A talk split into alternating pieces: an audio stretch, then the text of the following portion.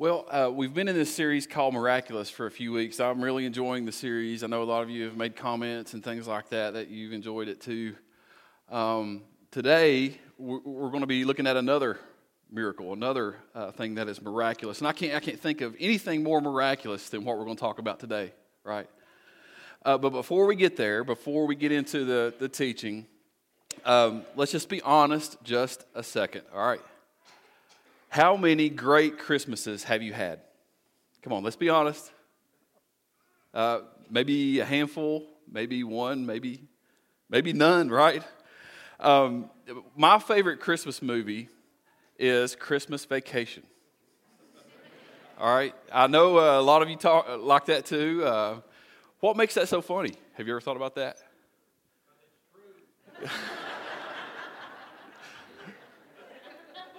That's my thoughts exactly. right? I mean, really, that's why it, it, we resonate with that movie because it's true, because it's realistic, right? It is realistic. How many of you ever watched this that thought, well, that just happened to me last year? or, or, my worst holiday memory is in that movie, right? You know, maybe it's the uh, uh, creepy family member that just shows up unannounced, right? I'm just saying.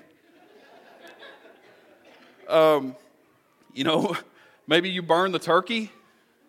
You know, maybe you uh, uh, forget to buy somebody a present. Maybe you buy somebody the wrong thing and get embarrassed.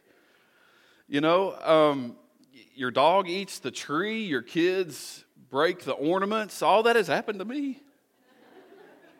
you know, so um, th- then there's this. Then there's this thing that we all send out, well, most of us anyway, but all of us get at least a few of them, these Christmas cards, right? And what's everybody doing on them?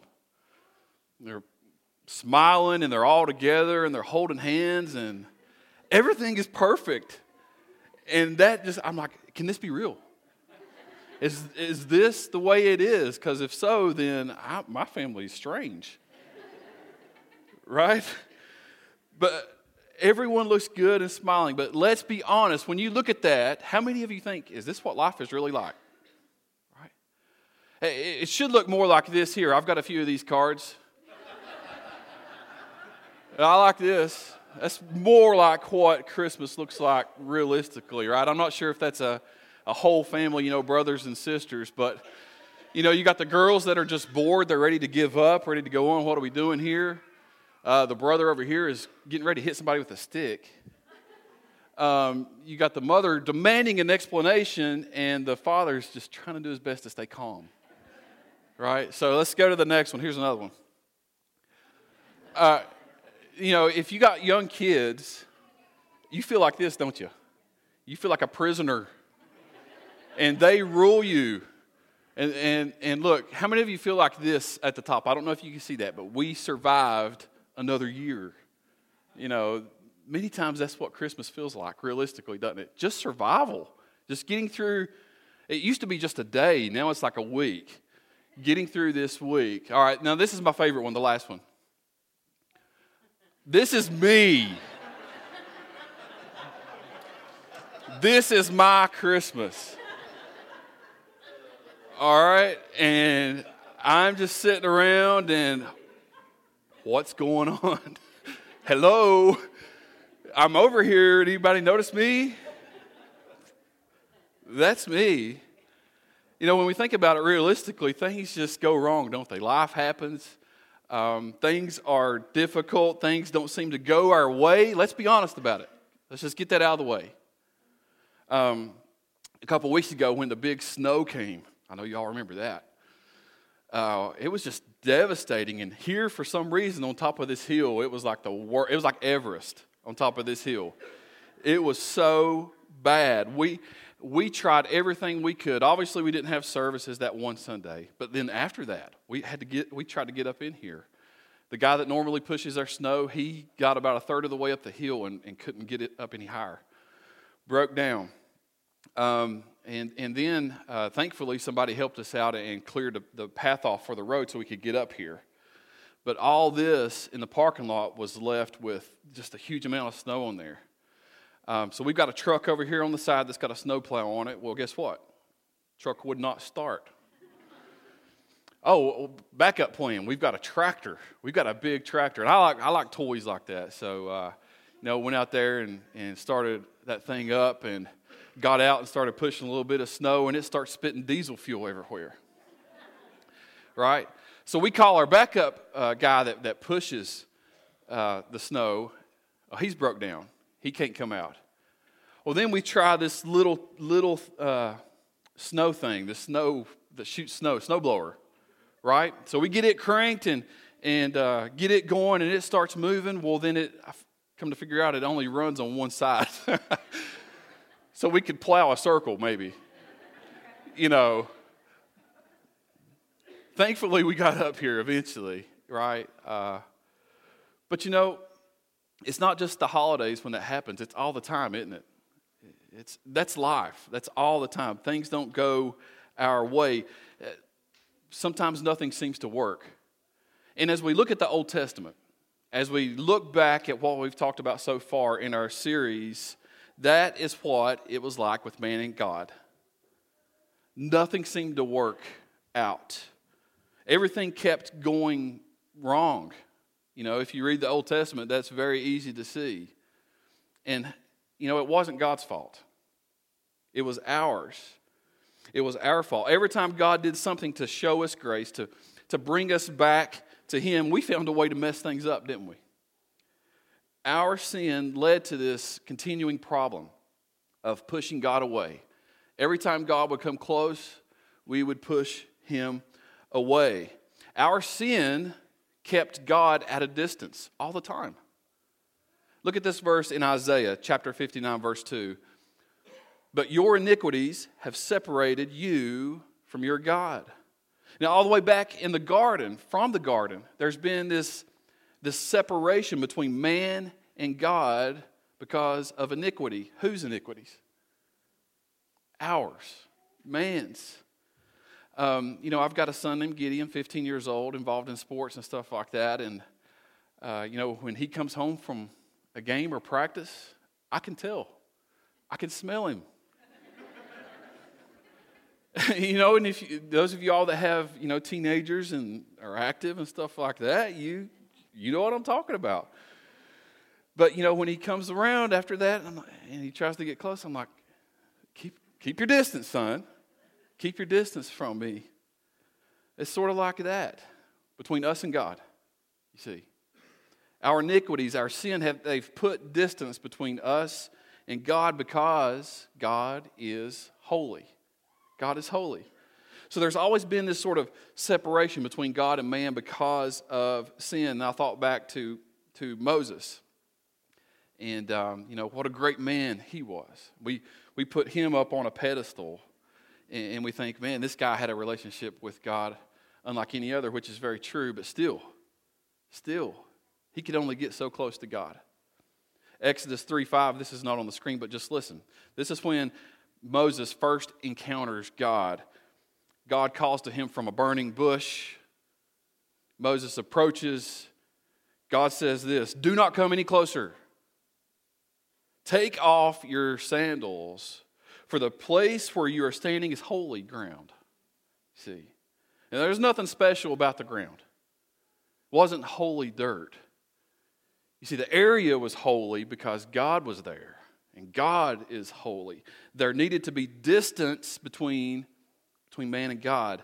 And then uh, Moses began this relationship with God that would last a long time. And then, and then near the end, Moses just said, I want to see you, God.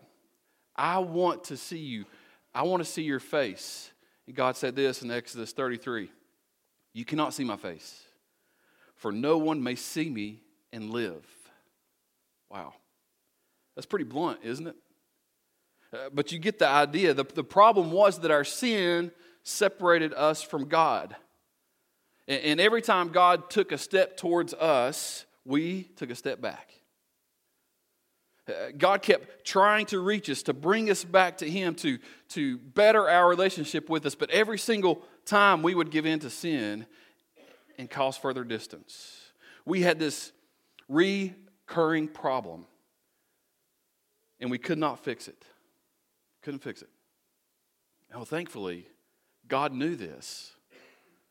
God knew that this would be a repeating pattern for us. He knew that this would be a problem. And, and God could have kept finding ways to mend the relationship, but it would only be temporary. He could have kept doing that, but He knew we would always fail. He knew that. So God had a different plan, you see. God had a plan to do something about this separation, and here's the thing about this plan since it's on His end, it wouldn't fail. Wouldn't fail. And a plan that would involve Him literally stepping into the world and coming to us. And this, this great plan was given in part to an Old Testament prophet named Isaiah. And ironically, the same prophet who said that sin separated us from God is the one who gives the message that God is going to come to us.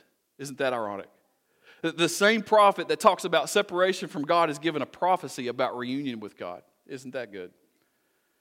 So, this prophecy, it was foretold a long time ago, actually 700 years before the birth of Jesus, during the times of kings in Israel.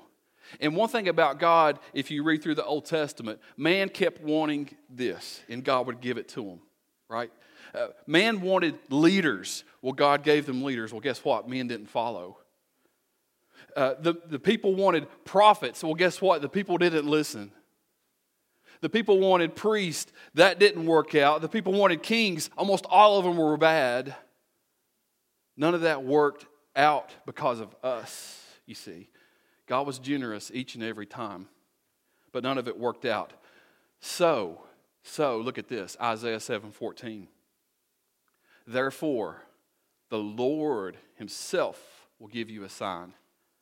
The virgin will conceive and give birth to a son, and will call him Emmanuel. Now, I know that's with the I there, and some other things are with the E. That's just the Old Testament. Uh, the, the Hebrew is with the I, just a difference in the vowels. All right? New Testament is with the E. This prophecy here pointed to something miraculous. It says, The Lord Himself. The Lord Himself. The, the Lord would do something great because we couldn't. We couldn't. Everything we tried to do failed. So the Lord would step in and the Lord would do something. And the sign, which means clue or, or proof, the sign was this that a virgin would conceive and give birth to a son. Well, not just any son, but Emmanuel. Emmanuel, which the scripture later teaches us, literally means God with us. And you might say, hold on, hold on. Wait, wait just a minute. We just talked about separation between God and man. And what about keeping that distance stuff? What about getting so close that you may die stuff? What about all that? I know, right? Isn't this good? Isn't this great? That's the whole point. This is a huge thing. This is a really big, big deal. God had shown his presence in different ways, but this prophecy is saying that God would physically come and step into the world. God's presence had been seen and felt in the world before, but never, ever like this. Never like this. God would filter himself to this world through a human child, and his presence would be made known to the world like no other time before. It's interesting. God's plan wasn't to burst through the clouds, but to come through the womb of a virgin. That's how he planned to be with us. So we have this great prophecy from Isaiah.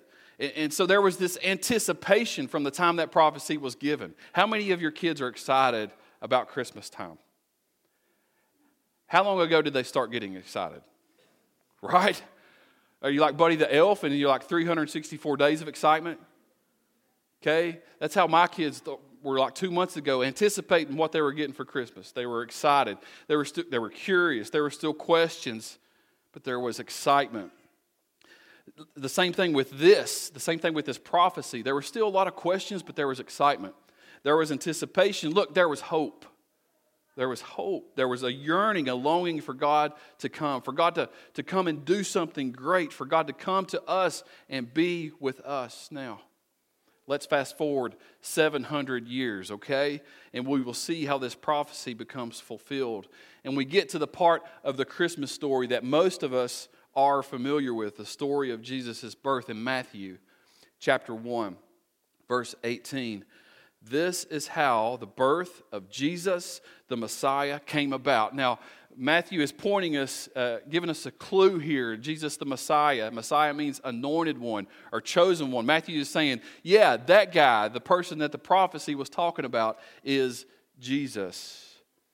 His mother Mary was pledged to be married to Joseph, but before they came together, she was found to be pregnant through the Holy Spirit. Because Joseph, her husband, was faithful to the law and yet did not want to expose her to public disgrace, he had in mind to divorce her quietly. So Matthew picks up in the story here in a dramatic time. All right. Uh, Joseph is to be wed to Mary. So they were sort of engaged, you could say. Uh, they were getting ready to be married, but before they did, Joseph found out that she was with child. Right? Talk about drama. So Joseph, knowing that he didn't have anything to do with her pregnancy, look, he could have legally made a big deal about this. He could have legally made this a big deal, but instead he considered sort of doing the honorable thing here by cutting ties with her quietly. And as he's thinking through these things, as he's weighing out his options, as he's considering doing this, we read this in verse 20. But after he had considered this, an angel of the Lord appeared to him in a dream and said, Joseph, son of David, do not be afraid to take Mary home as your wife, because what is conceived in her is from the Holy Spirit. She will give birth to a son, and you are to give him the name Jesus, because he will save his people from their sins. So I, I like this. God knew what Joseph was thinking. Did you pick up on that? As he was considering making those decisions, God sent a messenger to him to give a message to Joseph. And that message was yes, Mary is with child, but still take her as your wife. Go ahead and follow through with the wedding because she has been faithful to you. Now, Joseph might have been thinking, uh, okay, whatever. You know, what would you think in that situation, right? Um, but then the angel told Joseph some things that he couldn't circumvent. He couldn't sidestep these things. The angel told Joseph, What is conceived in her is through the Holy Spirit. Wow, that's a lot to think about, isn't it? Joseph's probably thinking, God's Spirit moving in the womb of a woman that I'm supposed to marry. Why? You know, questions like that start probably start going through his, his head. And then the angel went on to tell Joseph that Mary would have a son and they were to name the baby Jesus. And you know what Jesus means? The Lord saves. His name literally means the Lord saves. And now, now some things are starting to come together for Joseph. Now he's probably thinking, I'm not married, but my wife is pregnant an angel from the Lord shows up and tells me that God's Spirit miraculously caused a child to grow in her womb. And after that, she would have a son and name him, him Jesus because he will save people from their sins. Who can save people from sin? Who can forgive sin? Who has the power and the authority to forgive sin? God. Only God. And then the light bulb probably went off in Joseph's head. The prophecy. The, the prophecy from long ago. He would have been very familiar with this prophecy, as almost every Jew would have been. But he, look, he probably never thought it would be then, and he probably never thought it would be him. You see. But all those things put together, and then look at this. Look how this, how this flows. Look how Matthew just leads us into this. Verse 22. All this took place to fulfill what the Lord had said through the prophet. Look at this. The virgin will conceive and give birth to a son, and they will call him Emmanuel, which means God with us. Here we see the fulfillment of an ancient prophecy. Here we see the beginning of God's plan for the world. God came to us by becoming one of us.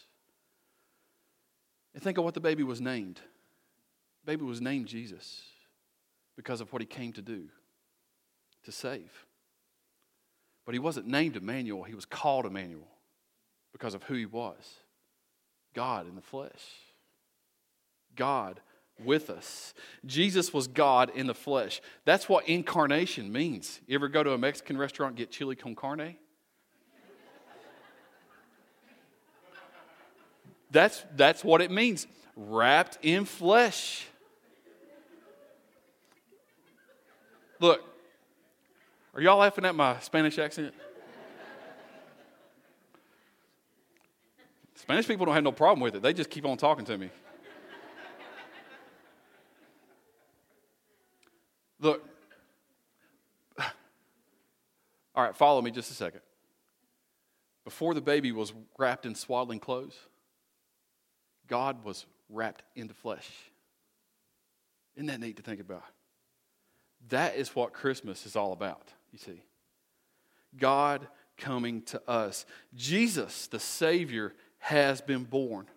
And look, since that happened, since God came to us, nothing from that point on would ever be the same. Nothing. Now, let's chat. Let's talk about what this means to us, this truth. God with us, Emmanuel. Three things I want to share with you before we, before, before we finish. What does it mean for us that God came? First, we have a God who loves us. We have a God who loves, loves us. You know, we give our kids presents. Why? You love them, right? We love our kids, so we give them things. We want to give gifts to our children out of love. And look, that is the reason that God gave us His greatest gift, His Son. Because we have a God who loves us. I know I've mentioned this a lot, and it may seem redundant to you, but you should never get over that. You should never, ever get over the fact that God loves you. It should never, ever cease to amaze you. We have a God who loves us more than we can actually understand, more than we can realistically comprehend. That's how much God loves us. John 3:16. Is this a Christmas verse? Yes. Look at the first part, John 3:16. For God so loved the world that he gave his one and only son. Gave. And we needed Jesus to come to us. We needed God's presence. I hope you all see that. I hope you all understand that. We needed a Savior. We needed the Son. And so God gave us exactly what we needed. Why? Because He loves us. You know, how many of you get socks and underwear from grandma? You know? But how many of you need socks and underwear? I mean, every time it seems to that that you get you seem to open that gift, you're like, I don't really want this, but I need it. Every time, isn't it weird? Look, that's what happened when God gave us Jesus. It wasn't necessarily what we wanted, but it was exactly what we needed. We needed Jesus, and out of God's love, He, he gave Him to us. I'm using a lot of Isaiah today. Look at this in Isaiah chapter 9. For to us a child is born, to us a son is given, and the government will be on his shoulders.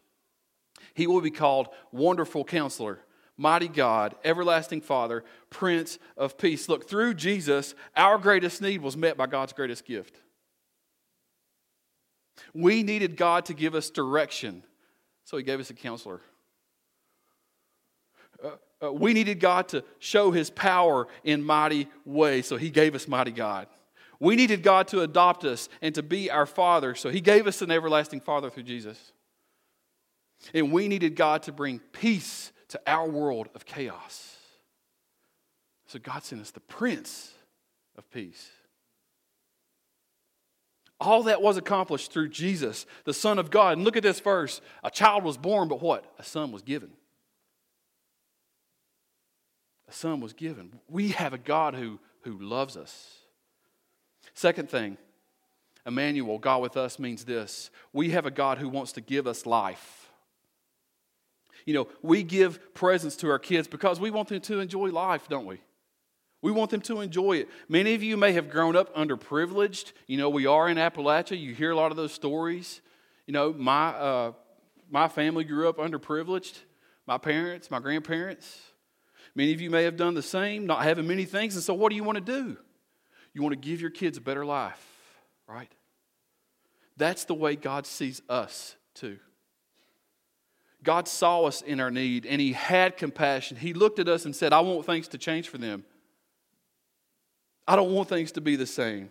He wanted to make life different from us. The Bible tells us that sin not only separated us from God, but that sin caused us to be dead spiritually. You know, God didn't want that for us. God wants us to have life. But the type of life that God wants us to have, guess what? We couldn't get on our own. We couldn't do that. We could never get that life on our own. So God, in His love and in His goodness, gave that life to us through His Son. Now let's look at the, all of John 3:16 here. For God so loved the world that he gave his one and only son that whoever believes in him shall not perish but have eternal life. Eternal life. God doesn't want people to perish. God doesn't want people to live life without him. God doesn't want people to go off into eternity separated from him. He wants us to spend eternity with him through his son Jesus. But here's another truth Here's another truth God wants us to have eternal life with Him, but He wants us to have life with Him right now.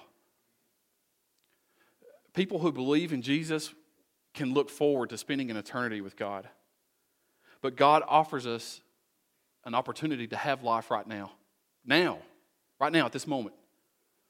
God doesn't just want us to be able to have eternal life like it's some kind of Christmas layaway. You ever thought about that? Oh, thank you for, your, for paying for my salvation. I'll get that later. Thank you for eternal life. I'll get it when I need it. It's not like that. God offers life now. John 10 10. I have come that they may have life and have it to the full.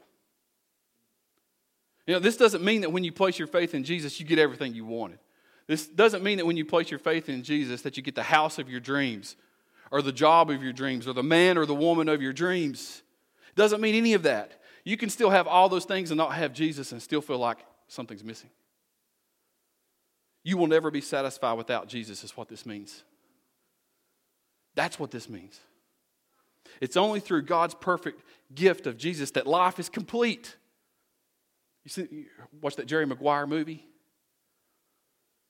You complete me or something like that? Is that the right movie? Never mind.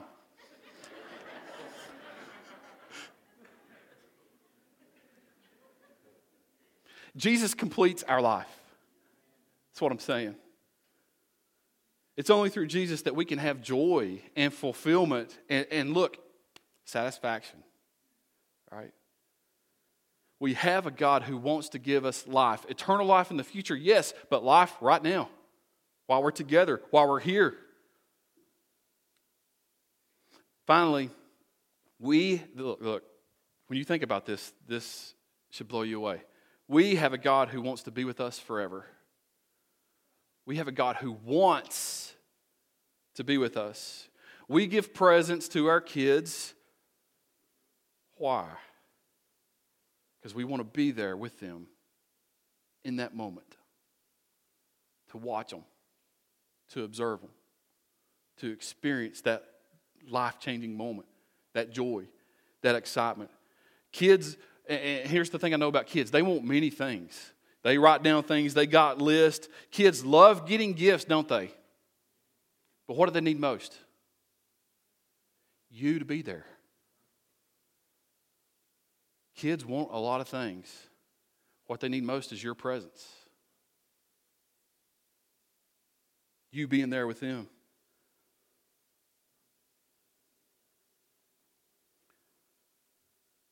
God sent his son to us, and by doing that, God himself came to us.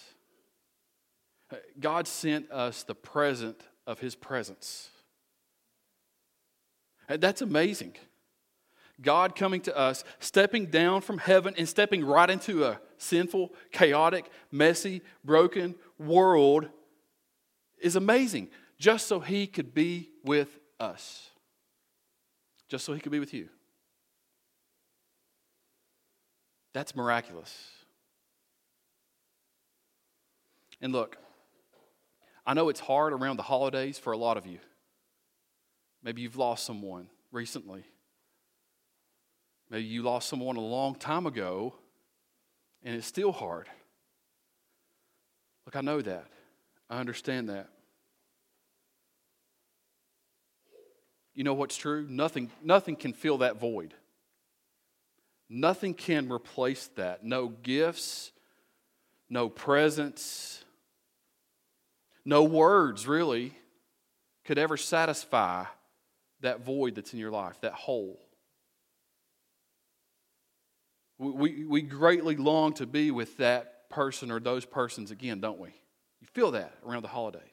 You feel that around Christmas.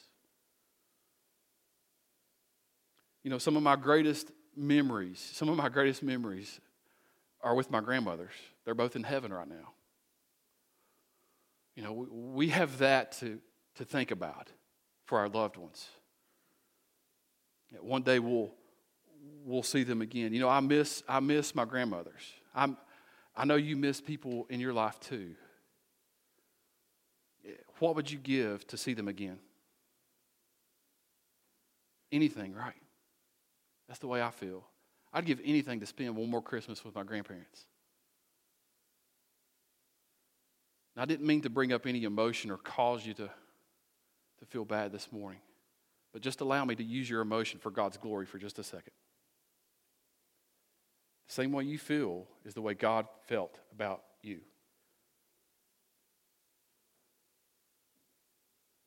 That exact same way. So, what did he do? He gave us Jesus. He gave us Jesus. God came so we would never have to be separated from him again. God created us to be with him, and he wants to be with us forever. Look at this. Here's another uh, not typical Christmas verse, Revelation 21 3. And I heard a loud voice from the throne saying, Look, God's dwelling place is now among the people, and he will dwell with them. They will be his people, and God himself will be with them and be their God. And this is a snapshot of heaven. This is a snapshot of eternity. This is a snapshot of what you and me and those of us that call ourselves Christ followers have to look forward to. Who are we together with? We're with God. God. And you know what dwelling place literally means? Permanent residence. Man, isn't that good? One day, one day, we will be with God forever and ever. This is what God wants. This is what God is looking forward to, and I hope you are too. This is what He desires to be with us, to be our Father, to be our God, for, and for us to be His people and for us to dwell with him forever. That is why he came to us. To make being with us forever possible, you see. And that is the meaning of Christmas. Well, let's pray together.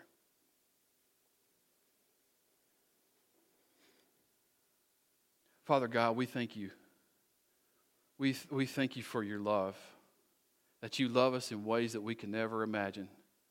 And through that love, you gave us the greatest gift, your son Jesus. Father, we, we thank you that you're interested in our life, that you gave us eternal life, the ability to have eternal life through your son Jesus. But Father, you, you want us to have life now. You want us to have a complete, joyful life now to where we have a, a relationship with you. Father, may we realize that nothing in this world will ever truly satisfy outside of you. Father, we're thankful this morning that You want to be with us. What a miraculous truth that is. Despite everything this world has done to you in return, all the times we've failed you, all the times we've hurt you, all the times we've put distance between us and you, you kept wanting to come to us. You wanted to be with us. What an amazing truth that is, Father. And we praise you for that, for that is the true meaning of Christmas. And that is why we praise the holy name of Jesus Christ. Amen.